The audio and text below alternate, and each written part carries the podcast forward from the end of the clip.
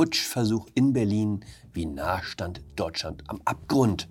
Mit dem Geldkoffer unterwegs in Brüssel und nach dem Corona-Lockdown jetzt der Klimalockdown. Hallo und herzlich willkommen zu einer neuen Folge von 9 Minuten Netto. Mein Name ist Jan Fleischhauer, ich bin Kolumnist beim Fokus und wir schauen hier gemeinsam auf die Lage in Deutschland.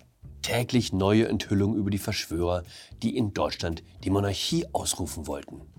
Von Waffenfunden ist die Rede, Gold im Schließfach, dem Aufbau einer Schattenarmee. Wir sind im Staatsstreich gerade noch so von der Schippe gesprungen. Deutschland hat vielleicht das Vierte Reich abgewendet, schreibt die Washington Post. Da hält man den Atem an. Ich habe mir Putschisten irgendwie anders vorgestellt. Wie soll ich sagen, schneidiger. Wenn ich diesen Mann sehe, denke ich eher an einen Filialleiter bei Pick und Kloppenburg als an den neuen Reichskanzler. Das wäre die neue Justizministerin gewesen. Birgit Malsack-Winkemann, Richterin am Landgericht Berlin. Sieht so aus, als ob sie nicht nur Probleme mit dem Grundgesetz hätte.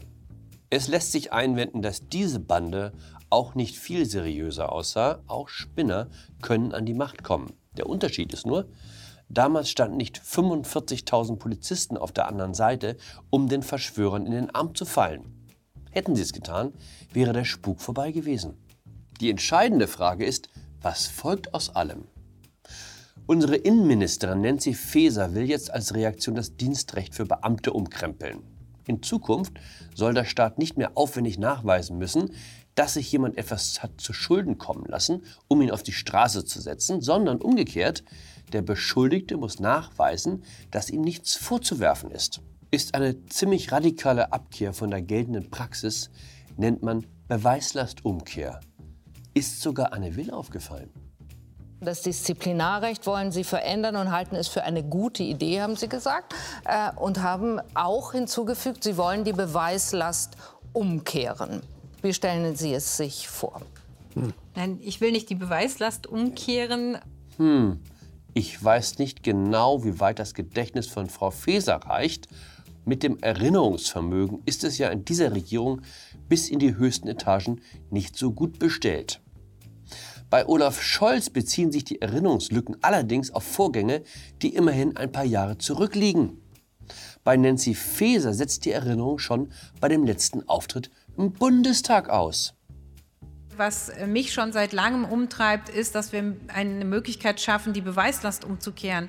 Das heißt, wenn Tatsachen vorliegen, dass dann derjenige auch beweisen muss, dass es eben nicht so ist, anstelle dass der Staat immer nachweisen muss, sehr kompliziert, dass eben andere Gründe dafür vorliegen, dass er nicht verfassungstreu ist. Das lässt nur den Schluss zu, dass unsere Innenministerin entweder nicht weiß, was sie im Hohen Haus so von sich gibt, weil sie einfach mal so daherplappert, oder aber, dass sie im Nachhinein nicht das gesagt haben will, was sie gesagt hat, weil ihr ein paar Leute in ihrem Ministerium erklärt haben, dass man das, was man plant, nicht so deutlich aussprechen sollte.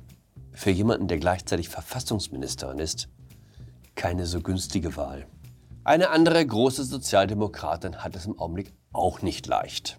Das ist Katharina Barley, bis Juni vergangenen Jahres Bundesjustizministerin und seitdem Abgeordnete im Europaparlament. Unsere SPD-Frau in Brüssel, unsere Stimme gegen Korruption und Vetternwirtschaft. Bisschen blöd, dass gerade eine prominente Abgeordnete der sozialdemokratischen Familie zu Hause mit Säcken voller Geldscheinen angetroffen wurde. Sie haben es verfolgt, Eva Kaili, bis gestern Vizepräsidentin des EU-Parlaments und nun im Zentrum des größten Korruptionsskandals in der Geschichte der EU. Weil unter uns, ich dachte, Schmiergeldzahlung erledigt man heute über ein Konto auf den Cayman Islands. Aber wer weiß, vielleicht bevorzugt der Grieche ja Bargeld. Nur Bares ist Wahres. Frau Bahle jedenfalls hat einiges zu erklären. Hier sehen wir sie im Interview im ZDF Heute Journal. Wie das so ist, wenn die Scheinwerfer des Enthüllungslichts angehen, fallen plötzlich auch Dinge auf, über die sich bislang gar keiner Gedanken gemacht hat. Wie zum Beispiel die Zahl der Vizepräsidenten des Europaparlaments. 14 sind es an der Zahl. Naheliegende Frage, warum eigentlich? ganz andere Frage. Warum braucht das Europaparlament eigentlich 14 Vizepräsidentinnen und Präsidenten? Tja, da fragen Sie jetzt die absolut falsche. Ich, das war schon so, als ich hierher kam. Ähm, aber Sie sind aber selber es ist Vizepräsidentin. So, dass, äh, genau. Es heißt jetzt, grundsätzliche Reformen müssten her. Warum nicht ganz praktisch bei der Zahl der Vizepräsidenten anfangen? Übrigens 19.000 Euro Bruttogehalt im Monat. Die chinesische Regierung hat Abschied von ihrer No-Covid-Strategie genommen. Selbst die geduldigen Chinesen hatten am Ende genug von einem Leben in roten und grünen Zonen, sodass sich überall im Land Proteste gegen das Virusregime erhoben. Corona ist sogar stärker als Xi Jinping. Im Nachhinein wissen alle, warum No-Covid gegen ein Virus wie das Coronavirus unmöglich funktionieren konnte. Dabei geht ein wenig unter, dass es die Vorstellung, man könne die Inzidenz auf Null treiben und dann dort auch halten, auch bei uns in Deutschland gab. Wer sich in die Papiere aus dem Frühjahr 2021 vertieft, findet detaillierte Pläne, Deutschland in grüne und rote Zonen zu unterteilen, mit speziellen Checkpoints und Transitzonen, um Viruseinträge von Rot virusbelastet nach Grün virusfrei zu unterbinden. Hier ist ein Schaubild, wie sich die Verfechter den Kontakt zwischen den beiden Zonen vorstellten. Zwei dicke Balken markieren die Grenze.